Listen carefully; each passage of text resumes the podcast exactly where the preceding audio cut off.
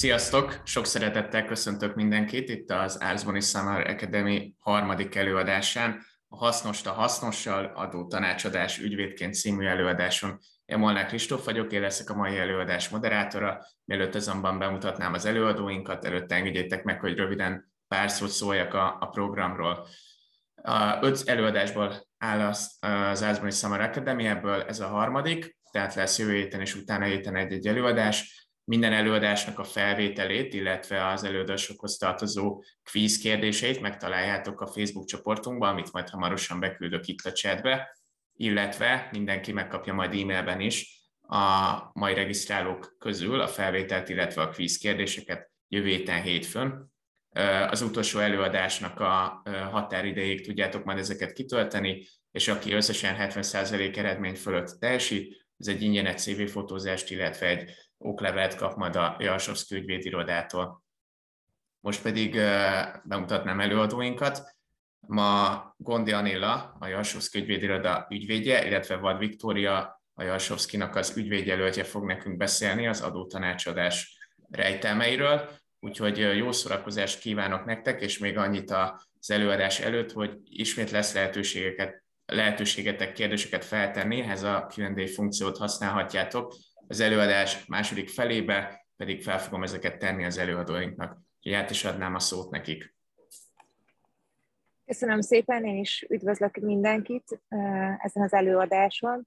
Én Gondi Anilla vagyok, és ezek az arcbónis előadásokat részben azzal is hirdettük, hirdették az arcbónisok, hogy a Balatonpartról is lehet hallgatni. Most ez ilyen speciális, mert az előadóként én is a Balatonpartról tartom ezt az előadást úgyhogy remélem azért mindenki jól fog hallani, és nem fog nagy háttérzaj zavarni, de ez semmiben nem korlátoz, hogy megfelelő szakmaiasságú előadás legyen ez a mai. A hasznosat a hasznossal, és hogy adótanácsadás ügyvédként talán első ilyen bevezető gondolatként, Vikivel mind a ketten a Jalsovszki ügyvédiroda adózási, adótanácsadási csoportjában vagyunk, itt dolgozunk. Én ügyvédként, Viki pedig ügyvédjelöltként, Igazából ebből is látszik, hogy én mind a ketten jogi végzettséggel rendelkezünk. Én ezen kívül adótanácsadást, nemzetközi adózást, elemet végeztem adózási területen. Hát azt hiszem, azt elsőnek elmondható, hogy alapvetően nem az foglalkozik adózással ügyvédként, aki úgy ment a jogi egyetemre, hogy nem szereti a matekot, úgyhogy így lesz jogász, hanem, hanem azok, akik egy kicsit szerették a matekot is, amellett, hogy, hogy a jogi pálya mellett döntöttek. Így voltunk ezzel azt hiszem mind a ketten, nem úszkodtunk ettől. De, azt, de ennek az előadásnak alapvetően az lenne a célja, hogy akár azokkal is, akik nem annyira szerették a matekot, egy kicsit bemutassuk és megszerettessük ezt a témát, amit egyébként nagyon hasznosnak és a piacon nagyon keresetnek gondolunk, nem csak irodaszinten, hanem személyesen is. Alapvetően az előadásban nyilván nem tudunk kitérni mindenre, amivel foglalkozunk, ezért igyekeztünk egy tipikus feladatokat, tipikus megbízásokat kiemelni így a munkánkból, és ezeket próbáljuk meg nektek bemutatni. Viki, ha meg kérlek léptetsz is egyet a... Bocsi. Köszönöm.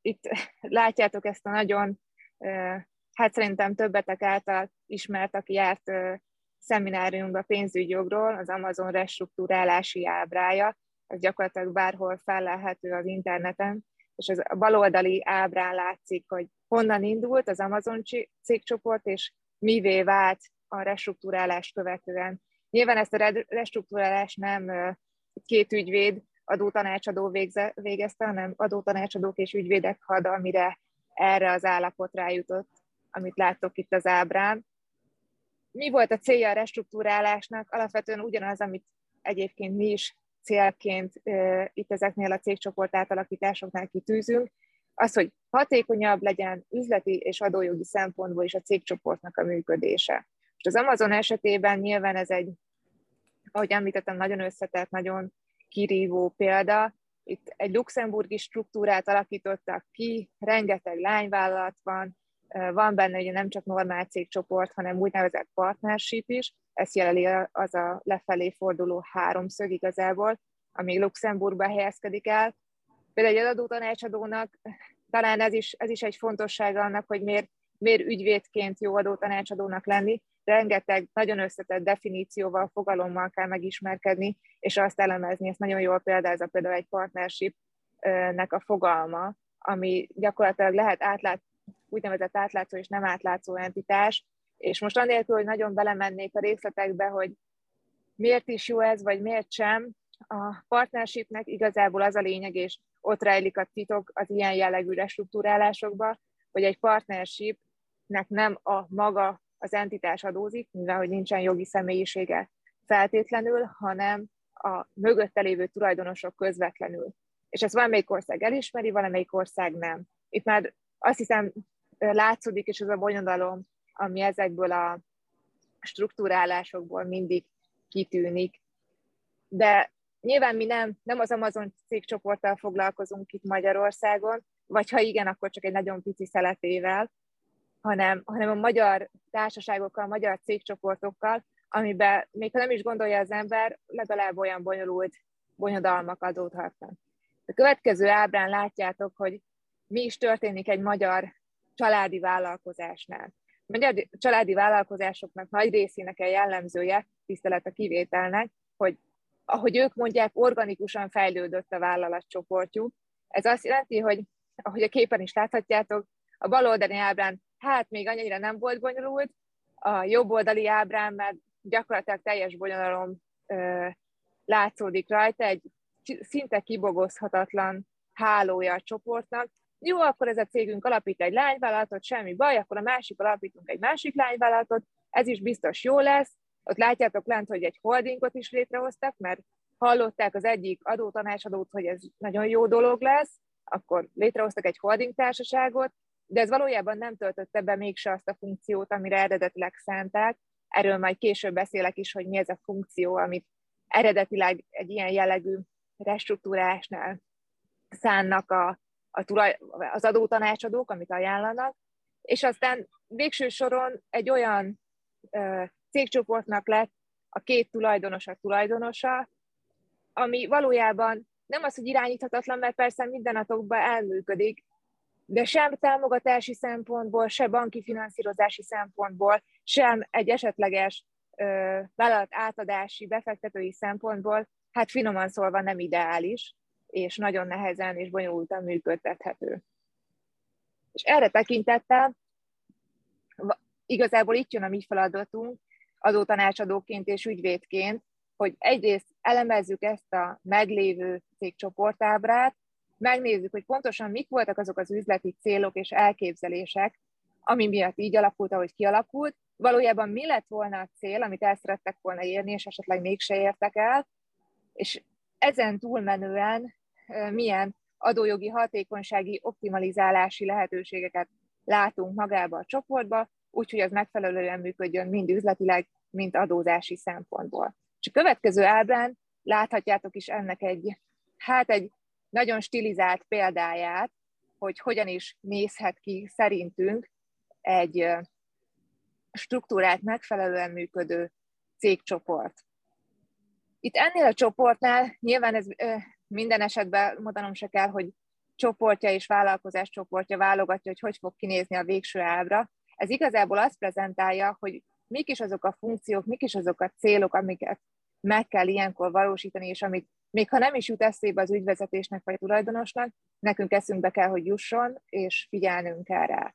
Az egyik az az, hogy önmagába egy operatív cég, itt ugye üzletág egyel, kettővel jelöltük, függetlenül attól, hogy esetleg olyan volt a működése, mondjuk legyen az egy gyár, vagy egy fogászati központ vagy rendelő, ami megfelelően prudensen igyekezett működni egész fejlődése során, ettől függetlenül ezek a cégek önmagában attól, mert operatív tevékenységet végeznek, kockázatokat rejtenek magukba. Milyen kockázatok ezek? Például egy, ez teljesen valós példa, hogy egy fogászati rendelőnél angol ügyfeleket fogadott ez a vállalkozástársaság, arra építette a teljes bizniszét, hogy Angliából jöttek hozzá nem csak nyugdíjasok, hanem más angol állampolgárok, rezidensek, akik igazából a magyar egyébként drága, de az ő szolgáltatásokhoz képest mégiscsak olcsóbb ellátást vettek itt igénybe. És az egyiküknek mégse úgy sikerült valamiért az ellátás, ahogy az tervek szerint történt volna, volt valamilyen egészségügyi rendellenesség, és nyilván, hogy ebből adódóan beperelte ezt a magyar vállalkozást, aki ezzel foglalkozott, és ennek az lett az eredménye, hogy igazából a végén még igazat is adott a, a fogászati ö, rendelőnek a bíróság, de gyakorlatilag a teljes vagyona eszközállománya ment erre a cégre, mert valójában angol bíróság előtt kellett eljárni, angol ügyvédi költségekkel, bírósági eljárási költségekkel, és ennek az eredménye az volt, hogy gyakorlatilag tönkrement a teljes működésük pusztán azért, mert volt egy ilyen nem kívánt eset, ami egyébként bármikor előfordulhat. Tehát ebből, adód, ebből is látszik, hogy igazából minden, szinte minden tevékenység hordoz magába valamiféle kockázatot. De gondoljunk akár egy gyárra, most nem kell az Audira vagy a Mercedesre gondolnunk, hanem egy kisebb alumínium üzemre is gondolhatunk, ahol ott a gyártósoron akármilyen baleset történhet, hogyha esetleg a munkavállaló ezt ráhúzza a cégre, akkor ö, mégiscsak ott van egy másik pár, amivel foglalkozni kell. Tehát ez is megint egy kockázat, és ezzel kockáztatjuk egyébként a cégbe felhalmozott eszközeinket. Mit is kockáztatunk valójában? Hát nyilván a benne lévő akár több százmilliós gépállományunkat, legyen az védjegyek, például, ami a cégben tipikusan van, és ugye ez, ez valójában a cégünknek az értéke, de ugyanúgy benne lehet a cégünknek a nyeresége is, hiszen tulajdonosként nem mindig veszi ki a tulajdonos osztalékként az összes pénzt, amit a cége megtermelt, hanem sok esetben azt visszaforgatja befektetésként, beruházásként a cégébe. Ezek mind-mind ott vannak az operatív cégbe, és ezek mind veszélyeztetve vannak pusztán azáltal, mert ilyen operatív működésből eredő kockázatok vannak benne. És akkor még nem is beszéltünk arról, hogy mi van az adóhatósággal, amikor ugye, amelyik ugye bármikor felütheti a fejét egy esetleges áfa vagy áfa vizsgálat, ugye különösen ez szokott Magyarországon gyakorlatban megjelenni, hogy ezek az áfa vizsgálatok hosszú évekig elhúzódnak egyébként, és függetlenül attól, hogy mondjuk egy áfa visszaigénylésben a NAV végül nem tesz megállapítást, vagy egy megállapítást később bíróságon mondjuk esetleg az iroda megnyer, és a NAV visszafizeti, addigra már elteltek évek, és a cég elképzelhetően akár tönkre is mehetett ez alatt az időszak alatt.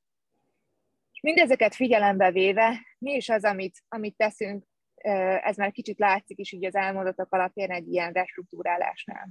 Próbáljuk kimenteni ezeket az eszközöket, amik értésekesek, és ott vannak a cégbe. Látjátok, hogy van egy eszközkezelő cég, illetve egy ingatlankezelő cég.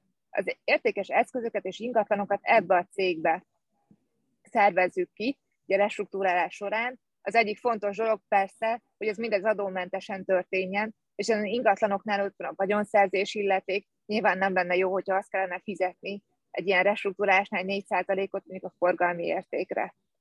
Ezért ezt is meg kell szervezni megfelelően adótanácsadóként, ügyvédként, hogy ez meg tudjon valósulni. Másik ugye az eszközkezelő, ide rakjuk ki az értékes gépeket, eszközöket. Az egyéb pedig jelöli mondjuk az engedélyeket, tanúsítványokat, védjegyeket, sok minden kerülhet ide az egyébbe. Tehát próbáltuk lehatárolni a kockázatokat rejtő cégről ezeket a értékes dolgokat. Másik, hogy látjátok, hogy itt van egy holding társaság is minden felett.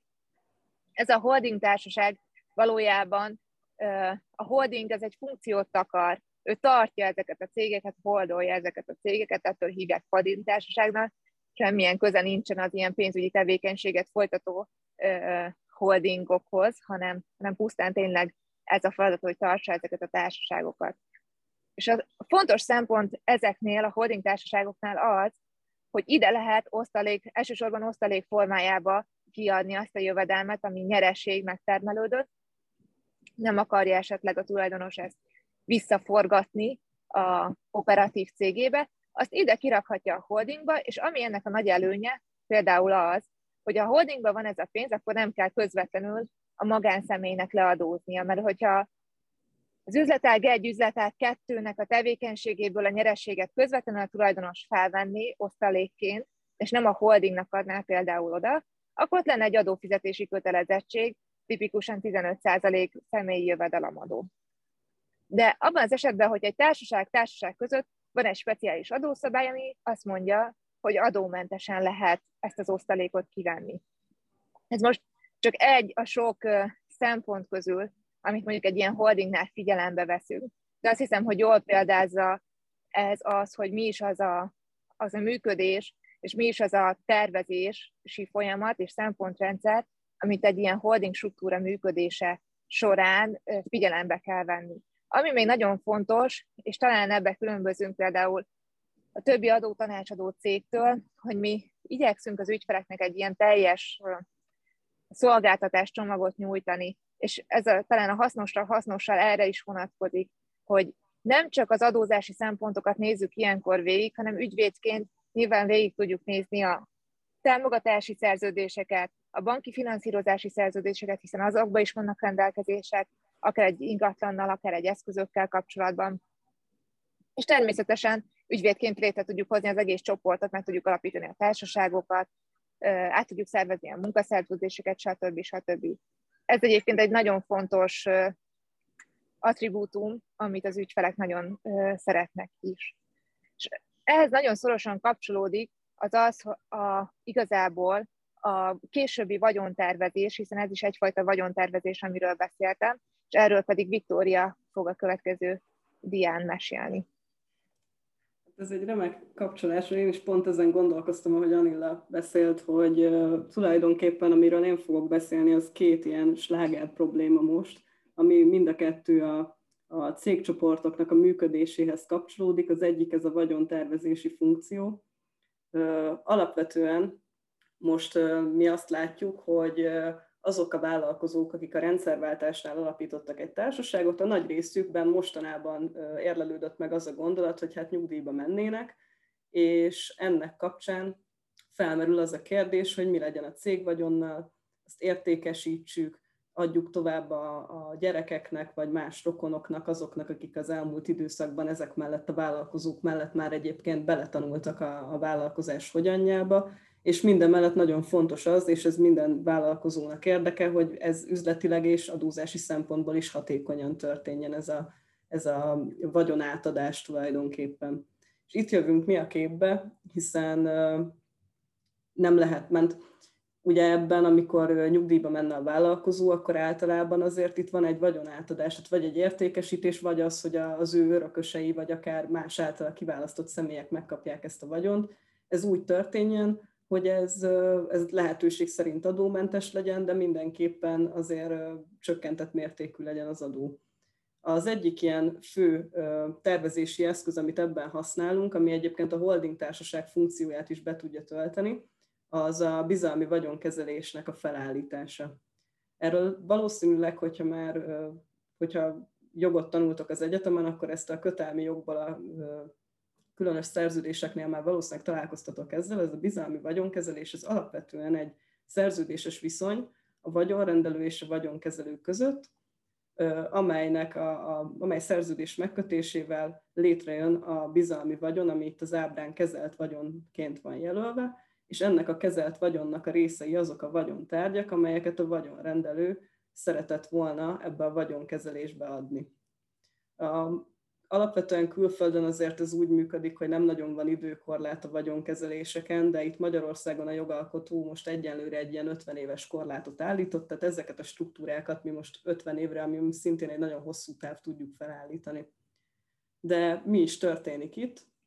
A vagyonrendelő, akinek a tulajdonában akár társasági részesedések, akár ingatlan vagyon, készpénzállomány, de láttunk már olyat, hogy műkincsek vannak, ő szeretne egy olyan hosszú távú vagyonkezelési struktúrát felállítani, amelyben ezek a vagyontárgyai biztonságba tudhatóak, és minden mellett pedig az általa kijelölt elvek mentén hasznosításra kerülnek a következő hosszú, hosszabb időszakban is.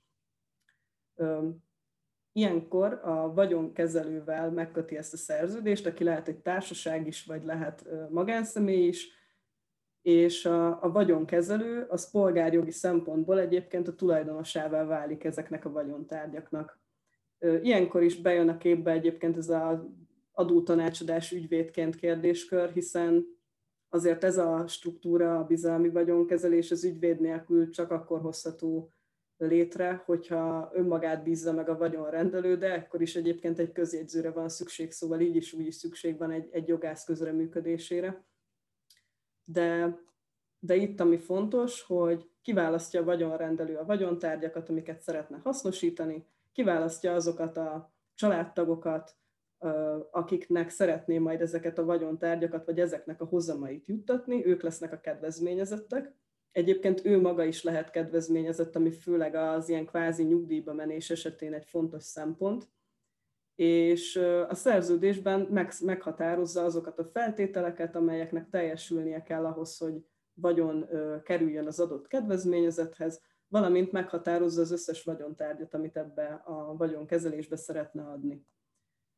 Na de miért is jó ez? Miért, miért a bizalmi vagyonkezelés az, amivel a holding funkciót szeretik kiváltani? Hát azért, mert amennyiben csak pénzügyi tevékenységet végez a vagyonkezelő, akkor a bizalmi vagyonkezelés annak ellenére, hogy egyébként a társasági adónak az alanya, társasági adómentes.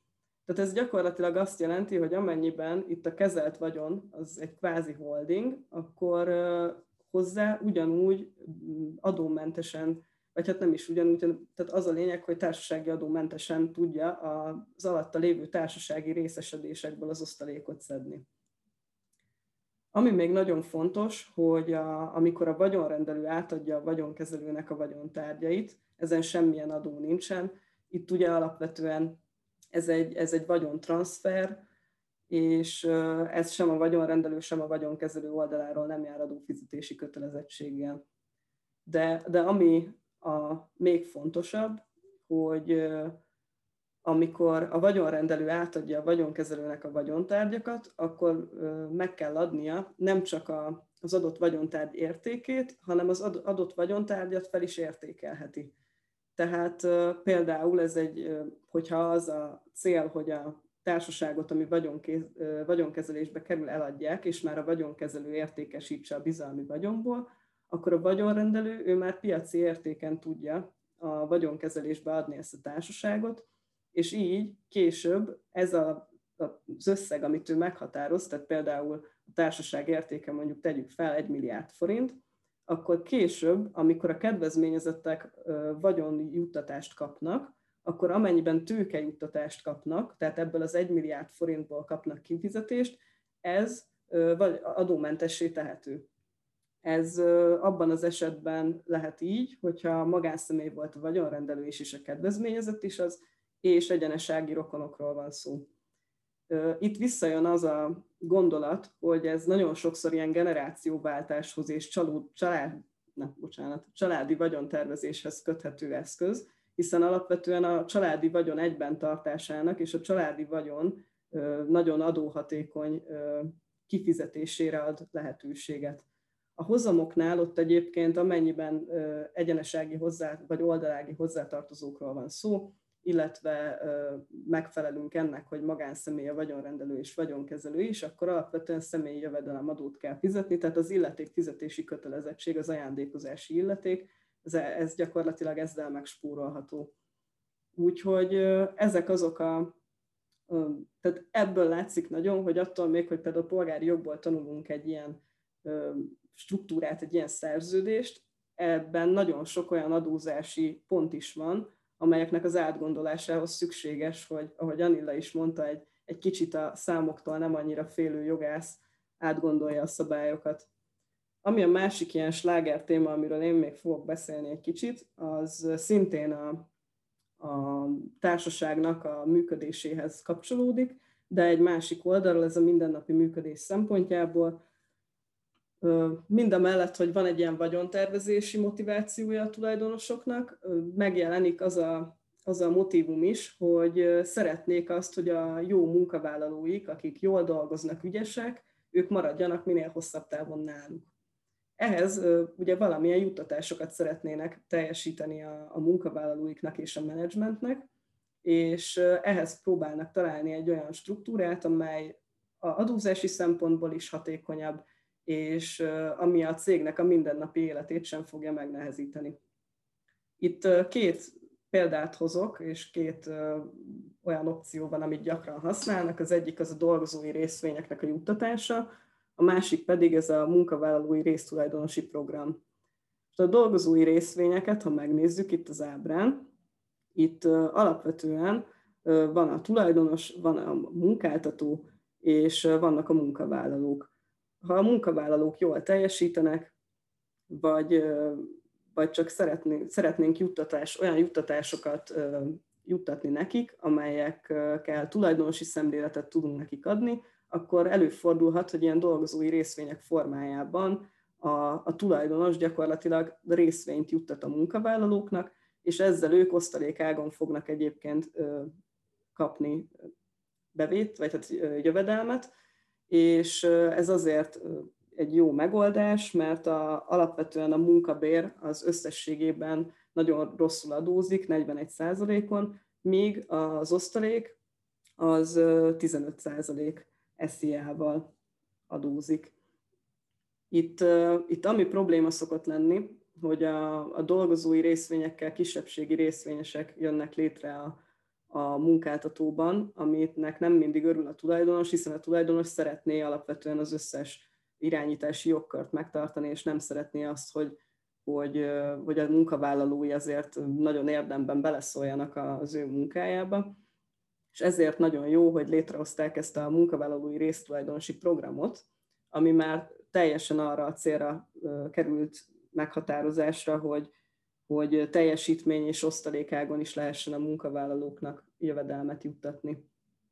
Itt, itt ami nagyon fontos, hogy ezeknek a programoknak alapvetően az a gyakorlati oldala, hogy már most a, a legtöbb startup, illetve az IT cégek azért törekednek arra, hogy a, a munkavállalóik vagy menedzsment tagjaik ők kapjanak, legyenek motiváltak és érdekeltek abban, hogy jól dolgozzanak és hatékonyak legyenek, hiszen például egy startup esetén, hogyha van egy sikeres értékesítés, akkor ezzel, tehát az, hogy elérjük azt a szintet, ahol az értékesítés sikeres lehet, ahhoz kell az, hogy azok, akik az elejétől benne vannak a cégbe, azok tényleg a, a munkájukat a legjobb tudásuk szerint, és úgy végezzék, hogy utána tudják azt már az elejétől, hogy ők is részesülni fognak a sikerekben.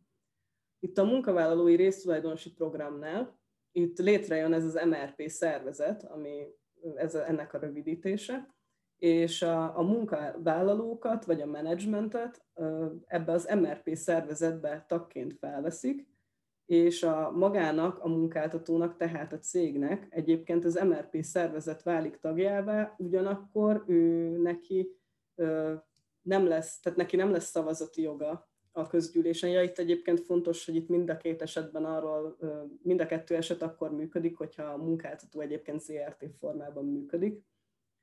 És a ZRT-nek tulajdonképpen a tagjává válik az MRP is, viszont nem lesz szavazati joga a közgyűlésen. Tehát ezzel a tulajdonosnak minden olyan jogosítványa megmarad, amely a vállalat irányításához kötődik, viszont ezen az MRP szervezeten keresztül ezen nem a munkabéradózásával, tehát nem 41% on hanem 15 SZIA-n tudja juttatni a munkavállalóknak ezeket a nem bért, hanem tulajdonképpen ilyen teljesítmény alapú jutalmat, vagy az osztalékból egy bizonyos százalékot.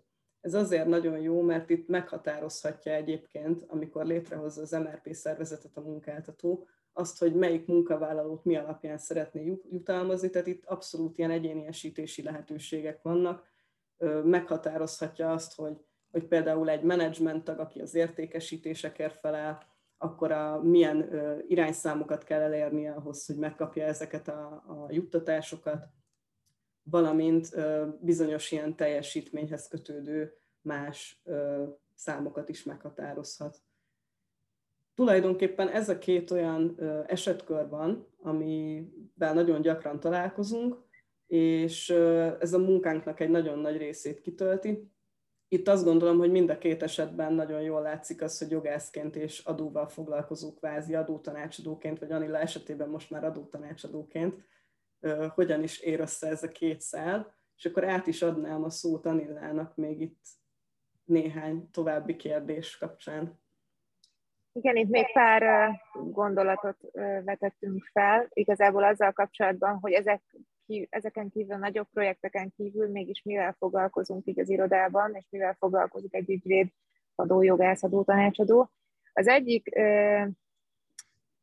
igazából problémakör, vagy kérdéskör, ide nem is írtuk fel, de szerintem nagyon szorosan kapcsolódik ahhoz, amit Viki mondott, ezek a munkavállalók helyzete hogy adóznak. Nyilván a cégnek kell ezeket a szituációkat rendeznie megnyugtatóan, és ma már egyáltalán nem kirívó példa, hogy egy-egy fejlesztő azt mondja, hogy nem Magyarországról szeretné végezni a tevékenységet, hiszen egy laptoppal bárhonnan végezheti azt, hanem mondjuk Tahitiről, mert ott sokkal jobb az idő, és onnan sokkal jobban lehet bármit csinálni, mint mondjuk itthon, hogyha valaki ezt így gondolja de nem kell messze menni, akár Ausztriából is végezheti a tevékenységét, vagy úgy döntött, hogy költözik Spanyolországba. Ezek mind olyan kérdések, amikor ilyen nemzetközi elem kerül bele az adózásba, hiszen ez magával vonzza azt egyébként, hogy még Spanyolország is meg tudná adóztatni azt a munkavállalót, akiről beszélünk, és akinek mondjuk akár egy juttatási program keretében akarunk adni bármit, és ezeket a kérdéseket egyébként ilyen kettős adózási egyezmények rendezik, és ezekkel is foglalkozunk, hogy ezeket értékeljük, és megnézzük, hogy kinek hol mennyi adót kell fizetnie. A, ezeken felül mivel foglalkozunk még, itt az M&A tranzakciókat írtuk fel egyik csoportként. Az előadások során ugye a legelső volt a, ezek a tranzakci, tranzakciókról szóló előadás. De alapvetően adójogi vonulata is van ezeknek, hiszen nem csak jogi szempontból, hanem adójogi szempontból is át kell világítani mondjuk egy-egy target céget, amit meg szeretne vásárolni a befektető. Ezeket az átvilágításokat minden egyes adó nem tekintetében végig kell nézni, ott fel kell tárni, hogy milyen kockázatok vannak a cégcsoporton belül, amivel esetleg korábbi vezetés nem foglalkozott, menedzsment nem foglalkozott, esetleg milyen alfa kockázatok rejlenek magába a cégbe, ezeket is ugyanúgy highlightolni kell egy-egy befektetőnek, egy-egy ügyfélnek. De mondjuk ha akár, hogyha nem is ilyen átvilágításra gondolunk, szintén az M&A tranzakcióhoz kötődik például az, hogyha magánszemély értékesít, akkor viszonylag egyszerűnek tűnik az, hogy hát ő eladott egy részesedést, kapott helyette pénzt, akkor nyilván a kettő közötti különbözetet kell leadózni. Azonban a gyakorlat ennél sokkal cifrább példákat hoz, az üzleti megállapodások ennél sokkal cifrábbak. Egyrészt valószínűleg nem lehetséges, hogy nem egyszerre szerezte meg a részesedését, hanem nem tudom, első évben megszerzett 500ért, aztán a második évben 1000ért, a harmadikban 2 millióért, és abból mondjuk elad 50 ot akkor már is bonyolultabbá válik az, hogy most pontosan mi volt az, amivel szembe kell állítani a jövedelmet, pontosan mi az adó alapja, mit kell leadózni. Ezek is mindig fontos kérdések, amiket mindig át kell beszélni.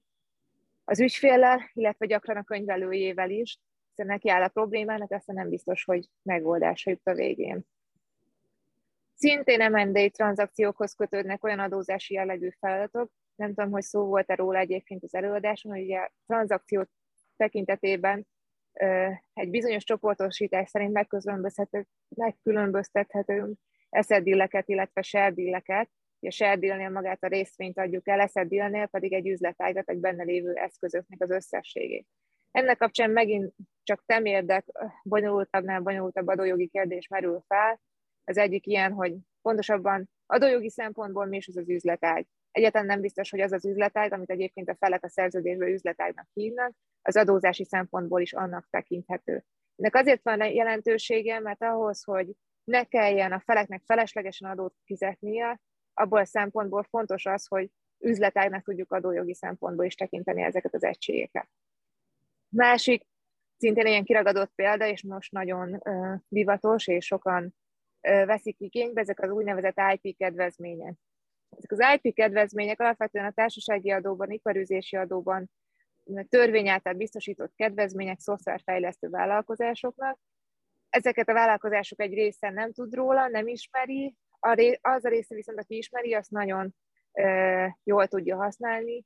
Például egy ilyen nagyon tipikus nagy példa, a LogMeIn, aki gyakorlatilag, hogyha megnézzük a társasági adóbevallását, az effektív adóterhe valahol másfél-két százalék körül van, pusztán azáltal már igénybe veszi ezeket a kedvezményeket, K plusz F kedvezményeket és egyéb más adókedvezményeket.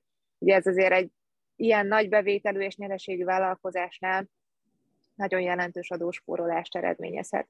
Szintén kiragadott példa ez a látványcsapatsport, de írhatunk volna más fejlesztési adókedvezményt, bármit. Igazából ezek is olyan kérdések, amik a cégek életében aktuálisan felfelmerülnek, és ezzel kapcsolatban is mindig van kérdés, sosem egyértelmű teljesen a jogszabály, és ezekkel is mind foglalkozunk így az adótanácsadás keretében. Mi alapvetően ennyit gondoltunk így erre az előadásra, egy kis ízelítő ebből a témából, és remélem, hogy, hogy azért megfelelő betekintést nyertetek így erre a területre. Köszönjük szépen az előadást, és most akkor a kérdéseké lesz a, a főszerep, úgyhogy biztatnék minden hallgatót, hogy nyugodtan küldjétek be a kérdéseiteket a Q&A funkcióba, én pedig felteszem majd őket az előadóinknak. Az első kérdés így szól, nekem nem volt teljesen világos, hogy a holdingon keresztül teljesen adómentesen tudja kivenni az osztalékot a tulajdonos. Nem, a, holding, a holdingnak az a funkciója, hogy a holding társaságig juthat el adómentesen az osztalék maga, tehát a holding, amikor a holding veszi fel kvázi az üzletág ö, operatív társaságtól, akkor az a lépés még adómentes, ugye ez miért fontos? Azért fontos, mert nem biztos, hogy mindig magánszemélyként van ö, szükség erre a pénzre ennek a tulajdonosnak, tehát ha újra beszeretné fektetni például, akkor, ö, akkor ez egy nagyon ö, hasznos funkciója a holdingnak, hogy ott van a pénz, a magánszemély egyébként saját személyéből adódó kockázatoktól is elkülönülten, és újra be tudja fektetni. De amikor a holdingból magából kiveszi a tulajdonos, ott már adófizetési kötelezettség merül fel. Köszönjük. Következő kérdés. Jogász végzettséggel mi a különbség, ha a Big Four-nál, vagy ha ügyvédi irodánál dolgozik valaki? Én alapvetően azt gondolom, aztán kérlek, Viki, te is egészítsd ki ezt a, ezt a gondolatot, Nekem, amikor én döntöttem arról, hogy ügyvédirodánál vagy Big Four-nál képzelem el a, a jövőmet, és amikor én jelentkeztem állásokra, és egyébként mind a két helyre felvételt nyertem, szerencsére ezért megvolt a választási lehetőség. Nekem nagy rétegben az döntött, hogy a Big Four-oknál alapvetően specializálódik az ember. Ez korábban is így volt, és most már egyre inkább így van. Tehát ott egy nagyon nagy szakértője lesz valaki, egy adott mondjuk adónemnek egy adott területében, mondjuk legyenek azok a holding társaságok, vagy legyen az a bejelentett részesedés, vagy az IP kedvezmények, de ez az egy terület lesz igazából, erre specializálódik valaki.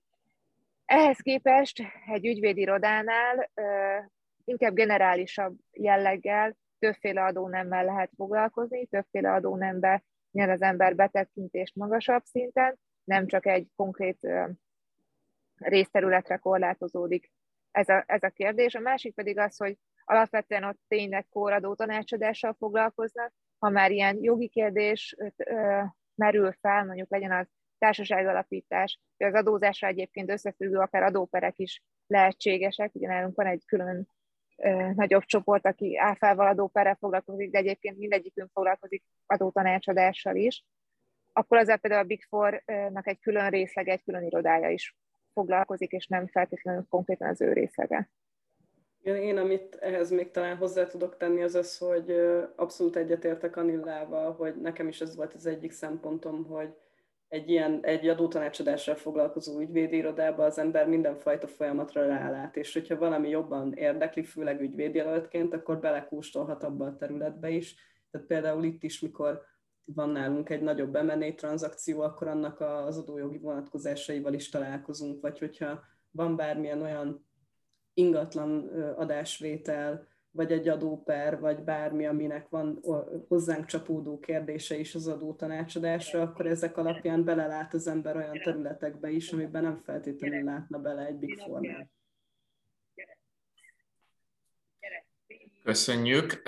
Biztatom továbbra is a nézőinket, hogy nyugodtan kérdezzenek. És következő kérdés, adókötelezettség vonzata mennyiben köthető az üzletszerűen végzett tevékenységekhez?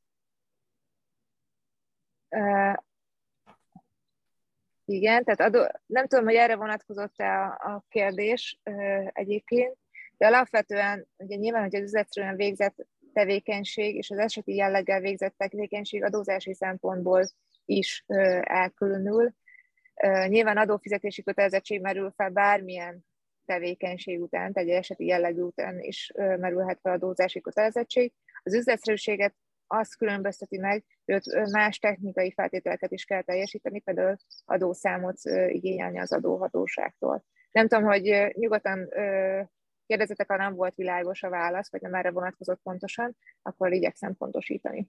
Meg itt egyébként még az is lehet, hogy ugye, tehát a bizalmi vagyonkezelésnél ott van eseti és üzletszerű bizalmi uh-huh. vagyonkezelés is. Mi általában esetivel foglalkozunk. Egyébként nem tudom, hogy erre vonatkozott el a kérdés, de ebben az esetben például a, a, hogyha csak egy jogviszony alapján kezel a vagyonkezelő egy bizalmi vagyont, akkor ő még nem üzletszerű, tehát nem kerül be az MNB-nek az engedélyeztetési körébe, és ebben az esetben még a tevékenységére külön adó nincs kivetve, vagy nincsen külön költsége, ilyenkor gyakorlatilag a KFT-ként végzi, akkor ő KFT-ként fog amúgy adót fizetni, de hát ez tehát nem, nem lesz külön olyan kötelezettsége, ami esetleg az üzletszerűségből fakadna. Nem tudom, még akár nekem ez jutott eszembe.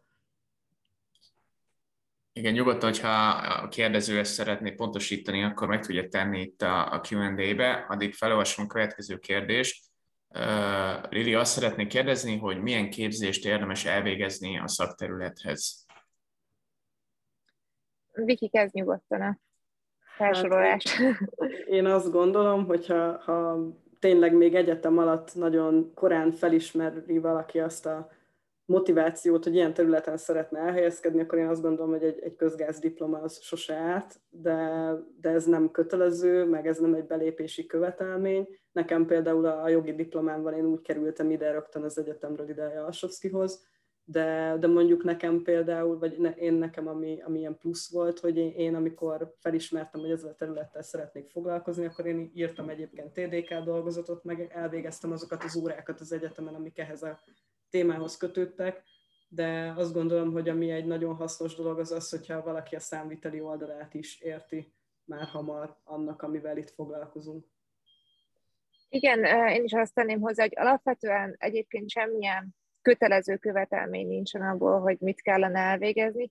Közben az, az tényleg hasznos, de sokan dolgozunk itt úgy, hogy nem végeztünk közgezt, mint én se egyébként, én, én egy adótanácsadó végzést csináltam, de egyébként vannak nálunk olyanok, akik mérlekképes könyvelőt csináltak. Nyilván semmi, tehát ez nem elvárás a munkához, hanem, hanem egy rálátás kell, és mondjuk egy számviteli rálátás az, az mindenképpen hasznos. De akár ezt egyébként a gyakorlatban is el lehet sajátítani, ha valaki szorgalmasan áll hozzá a kérdéshez, és érdeklődően. Köszönjük. Akiben még maradt kérdés, az még feltelti. Előtte még egyet én is kérdeznék, hogy a korábbi előadásokon is felmerült mindig, hogy milyen olyan szakirodalmat vagy szakkönyvet tudtok ajánlani, amit mondjuk nem magától értetődő, és esetleg a nézőink számára érdekes lehet. Oh, hát ez egy nehéz kérdés, mert igazából a szakirodalom nagyon nagy mértékű az adózásban, és főleg azzal, az a kérdés, hogy az ember mivel fog foglalkozni. Mert egy, furcsán hangzik, de mondjuk egy nemzetközi adózással foglalkozó személy esetén az OECD-nek kiadott kommentárja az, az egy alapműnek minősül. Ez egy nagyon vaskos kommentár egyébként, de meglehetősen mesés, hogy, hogy így mondjam, mert sok benne a példa, és egyébként szerintem érdekes nem csak szakbarbárként mondom, remélem, hogy érdekes, hanem amúgy is az. Szerintem is az volt, úgyhogy lehet, hogy mind a ketten szakbarbárok A másik, most nyilván, hogyha valaki az áfázás, az áfa az, ami a fő szakterülete lesz, akkor csátájainak a nagy áfa könyveiket ajánljuk, ajánlom én, de akár onnan is elindulhat az ember, hogy vannak, van az adózóna honlap, van a adóvilág újság, ezekből is, vagy egy szakma újság, tehát hogy valaki nem egyből egy ilyen nagy falatot szeretne kiválasztani, akkor akár az is érdekes lehet, hogy ezekből a, a folyóiratokból szemezge. Hát és természetesen ott a Jalsovszki blog is, ami szintén... Igen, de, bocsánat, ez magától értetődő, de remélem, hogy ezt mondani se kell. Köszönjük, közben érkeztek újabb kérdések. Levente kérdezi, hogy a holding struktúra működésénél mindegy, hogy ki a tulajdonos, ez alatt azt érti, hogy magánszemély, vagy maga az állam, vagy külföldi állam tulajdonos a holdingnak. Alapvetően mindegy, itt ugye az lesz a specialitás, hogy érdemes-e holdingot létrehozni az államnak, aki egyébként sok tekintetben adómentességet élvez. Ezek általában ezekben a piaci viszonyok között is, de egyébként mindegy, tehát egyébként mindegy, hogy ki, ki áll a végén. De, de, de a, mi a, a piaci életben nyilván azokkal találkozunk, ahol vagy magánszemély, vagy több magánszemély, vagy társaságok a holding fölötti tulajdonosok. De a külföldi társaságok például tipikusan előfordulnak a tulajdonosi körbe. Köszönjük. Zalán kérdése, hogy a dolgozói részvények százalékos arányára milyen korlátozás van. Ha jól emlékszik, a közelmúltban volt egy jogszabályváltozás a részvényfajták arányával kapcsolatban. Igen, itt, bocsánat, itt én válaszolok, hogy Korábban ugye volt egy 15%-os korlát itt a dolgozói részvényekkel kapcsolatban, ez eltörlésre került, tehát gyakorlatilag akárhány dolgozói részvény kibocsátható, akár többségi tulajdonos is lehet a, a dolgozó a vállalkozásban. Köszönjük. Rendben, akkor uh, még utolsó lehetőség a, a hallgatóknak, hogy kérdezzenek. Addig én Röviden még egyszer elmondanám, hogy ennek az előadásnak a felvétele, illetve az előadáshoz tartozó kérdések, azok hétfőn ki lesznek mindenkinek küldve majd e-mailben, aki a mai előadásra regisztrált, illetve a Facebook csoportban, amit még az előadás elén beküldtem a chatbe, ott is megtaláljátok majd ezeket, a, ezeket az információkat. Tíz kérdés lesz úgy, mint az elmúlt előadásokból is, és mind az öt előadásnak a, a kérdéseit ha bekülditek és eléritek a 70%-ot, akkor kapjátok majd meg az oklevelet, illetve az ingyenes CV fotózást. És közben még érkezett egy kérdés. Vivien kérdezi, hogy van különbség az adójogi szakjogász és az adótanácsadó között. Mondjad, Viki, nyugodtan, vagy mondhatom én is, hát, ahogy olyan szempontból mindenképpen van különbség, hogy az adójogi szakjogász az a, ugye a, a jogi diplomára épülő képzés, tehát ez egy posztgraduális jogászképzés gyakorlatilag. Tehát ott ugyanúgy, a, vagy nekem legalábbis az a benyomásom, de majd Anilla még kiegészít, hogy azért itt a, a jogász szemlélettel tanulja az ember az adózást is, és az adó tanácsadó képzés az viszont a régi OK rendszerben működött, és most felnőtt képzésben működik. Tehát ez nem, nem kíván egy elő jogász végzettséget, hanem ez gyakorlatilag egy attól függetlenül megszerezhető papír. Igen, így van. Ugye az adótanácsadó ez egy önálló képzés, egy önálló szakmát biztosít, hogy így mondjam, és tényleg ez a felnőtt képzés keretében működik. Nekünk, hát így az irodában a többi tanácsadóval együtt tapasztaltunk azt, hogy igazából azért hasznos, mert egy átfogó képet ad azokról az adónemekről, illetve számvitelről, amire valójában szüksége van az embernek. Ezzel szemben mondjuk egy adójogi szakjogász valószínűleg szintén hasznos, de hogy Viki is említette, én, én úgy hallottam, bár ilyen képesítésem nincsen, hogy ugyanúgy jogász szemlettel végig mennek az adótörvényeken átolt szektik, és kevésbé számítás alapú gyakorlati alapú, mint mondjuk egy adótanácsadó képzés. Ami még szerintem, ha már posztgraduális képzésekről beszélünk, hasznos, hasznos lehet, ez az LLM képzések, ugye van taxation uh, témában is sok Master of Law képzés, akár külföldi egyetemeken is, ezek általában ilyen egyéves képzések, és ezek, ezek is gyakorlatibb szemléletűek egyébként még ami lehet, hogy releváns itt nektek is, hogy adótanácsadó képzésre is most már akkor lehet menni, hogyha van kettő év szakmai tapasztalat a pénzügyi területen az embernek. Tehát rögtön az egyetemről kikerülve például, hogyha még ilyen területen szeretnétek elhelyezkedni, és úgy döntöttek, hogy az adótanácsadó képzés az egy tök jó dolog,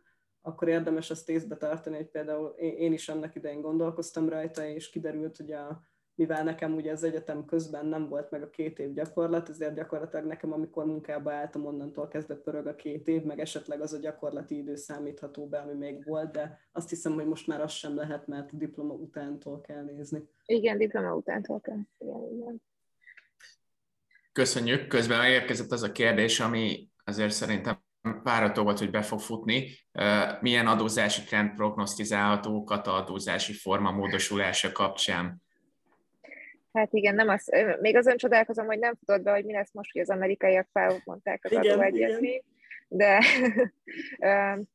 hát a kata területén őszintén szóval már eddig is megfigyelhető volt egy fehéredés, amit láttunk. Mi nyilván nagyobb társaságokkal vagyunk kapcsolatban, az ügyfélkörünk alapvetően nem kis vállalkozások, hanem alapvetően ilyen KKV-szektornak a teteje középvállalkozások. Ezeknél a cégeknél már évek óta megfigyelhető az, hogy próbálják fehéríteni, hogy így mondjam ezt a, ezt a rendszert. Mondjuk például itt van ez a kiva adózás, ez tipikusan olyan, ami azoknak a vállalkozásoknak kedvez, ahol most nagyon leegyszerűsítve nagy a munkaerő költség, és azoknak egy ilyen kedvezőbb megoldást nyújt. Az, hogy, az, hogy mi lesz a katával, ezen felül, mondjuk azon felül, hogy átállnak esetleg kivásadózásra, amiről Viki mesélt, jobban belegondolnak ezekbe a munkáltatói részesedési programokban, ami egyébként azon túl, hogy exitre jó, mondjuk az ilyen bónuszrendszerek, bónuszkifizetések nagy cégek esetén már korábban is ezek, ezeken keresztül mentek, ugye a 15%-os adóteher szemben egy bónusz munkabér 40x%-os adóterhével szemben. Ezeket figyelembe véve is, is alkalmazni ezeket a személyeket, de, de nagyjából ezek az irányok vannak jelenleg, és persze, hát mint mindenben, itt is majd a részletekben kell vizsgálódni, mert ugye jelenleg ugye az, az a szabály, hogy kifizető nem adhat a katásnak, de például egy külföldi cég nem minősül kifizetőnek. Úgyhogy ezek, ezek még nyitott kérdések, lehet, hogy ezt még a jogalkotó, még a törvényelfogadás előtt észreveszi ezeket a kiskapukat, hogy így mondjam, de, de ezt meglátjuk majd, miután elfogadták. Köszönjük. Még van még egy kérdést. Kik vesznek igénybe általában adótanácsadást, magánszemélyek vagy cégek? Hát mind a kettő egyébként, tehát itt, itt azért én azt gondolom, hogy azért az ügyfélkörünknek, a, legalábbis a nagyobb ügyeinknek a, egy jelentős része az, az társaságok, akik valamilyen adótanácsadást kérnek, viszont pont a vagyontervezés kapcsán, amiről beszéltem, a bizalmi vagyonkezelést, ezt általában a tulajdonos magánszemélyek szokták kérni, és akkor ők érkeznek be hozzánk ezekért a tanácsokért és minden mellett meg van rengeteg olyan apró kérdés, amit magánszemélyek szoktak tőlünk kérdezni. Igen, itt általában, amikor magánszemélyek kérdeznek, azok általában egyébként olyan kérdések, mondjuk 70%-ban, ahol a cégnek egyébként dolgozunk, a társaságnak, és akkor a társaság tulajdonosa vagy ügyvezetőjének magánszemélyként merül fel a adózási kérdés, és akkor azzal is már minket keres meg. Összességében úgyhogy nem álltunk vele korábban kapcsolatban, ezek a úgynevezett high net worth individualok, tehát ezek keresnek meg minket, ahogy a Viki is említette, ezek a trustos vagyontervezési struktúrákkal kapcsolatban, illetve még a kettős adózással kapcsolatban keresnek meg minket magánszemélyek, amit említettem is, hogy mondjuk Magyarországra költözött, itt házasodott meg, de mondjuk luxemburgi cégbe dolgozik be, például ez is egy tipikus szokott lenni. Ilyenkor a kettős adózási kérdések, mivel ezek bonyolultabbak, és általában a könyvelője azt mondja, hogy ő ezzel nem foglalkozik, akkor ennél már igénybe vesz egy ilyen adótanácsadói kérdést, vagy hát ügyvédirodát igazából, ami, amin az embereknél egyébként az szokott a fejébe lenni, hogy drágább és bonyolultabb, és azért nem feltétlenül az apróbb kérdésekkel fordulnak hozzánk. Köszönjük szépen! Még befutott egy utolsó kérdés, ezt meg felteszem, és utána tényleg lezárjuk az előadást. Mennyire szükséges a jogi angol szaknyelv a nagyvállalatoknak adótanácsadási szolgáltatás nyújtásához? Hát Kiki, kérlek, mondd a saját tapasztalat. Én azt gondolom, hogy nagyon. Tehát nagyon sokszor van főleg az, hogy még hogyha a az adott cégnek a mondjuk a magyar ügyvezetője bejön hozzánk, le, lehet, hogy vele magyarul fogjuk megbeszélni, de hogyha az adott cégnek van egy, egy anyavállalata külföldön, vagy valamilyen cégcsoporthoz tartozik, aminek a, a külföldi vezetése van, akkor a tanácsot magát nagyon sokszor angolul adjuk, főleg nagyobb ügyekbe. Ez így van, ezt úgy, úgy képzeljétek el egyébként, hogy egy jó angol szerintem mindenképpen szükséges. Az, hogy a szakszavakat elsajátítsa az ember, az pedig, az pedig a munka során fog azt hiszem alapvetően megtörténni, de ezt, ezt mondjuk egy ilyen fél év, pár hónap alatt azért azt a szókincset el lehet sajátítani, ami, ami speciális és ez a területhez köthető, de egy jó angol mindenképpen szükséges. Igen, de az az igazság, hogy azért vannak azok az annyira speciális szavak, nem tudom, például egy most ez lehet, hogy rossz példa lesz, de Ancsi akkor legalább mosolyog rajta egy kicsit, hogy eh, például egy kedvezményezett részesedéscsere, ha éppen nem jut az embernek már másfél év után se eszébe angolul, akkor ez körülbelül úgy néz ki, hogy megkérdezi a másik két-három embert a csoportban, hogy figyelj, ezt hogy is kéne mondani, és akkor nagy nehezen majd valakinek eszébe jut. Szóval azért ennyire nem kell a részletekbe belemenni, de az biztos, hogy egy, egy jó kommunikációs képesű angol nyelvtudásra azért szükség van. Köszönjük szépen, akkor ezen le is zárjuk a mai előadást. Előtte viszont még annyi információ, hogy jövő héten kedden 6 órakor lesz a Summer Academy következő előadása, ahol a peres munka lesz a fókuszban, úgyhogy akit érdekel a peres, akár az adóperes, akár a sima peres jogi munka világa, az tartson velünk jövő héten 6 órakor kedden. És a mai előadóinknak, Gondi Anilának és Vad Viktóriának pedig nagyon szépen köszönjük, hogy itt voltak velünk ma este, és beszéltek nekünk az adótanácsadás világáról. Mindenkinek szép estét kívánok, sziasztok! Köszönjük szép estét! Köszönjük, sziasztok!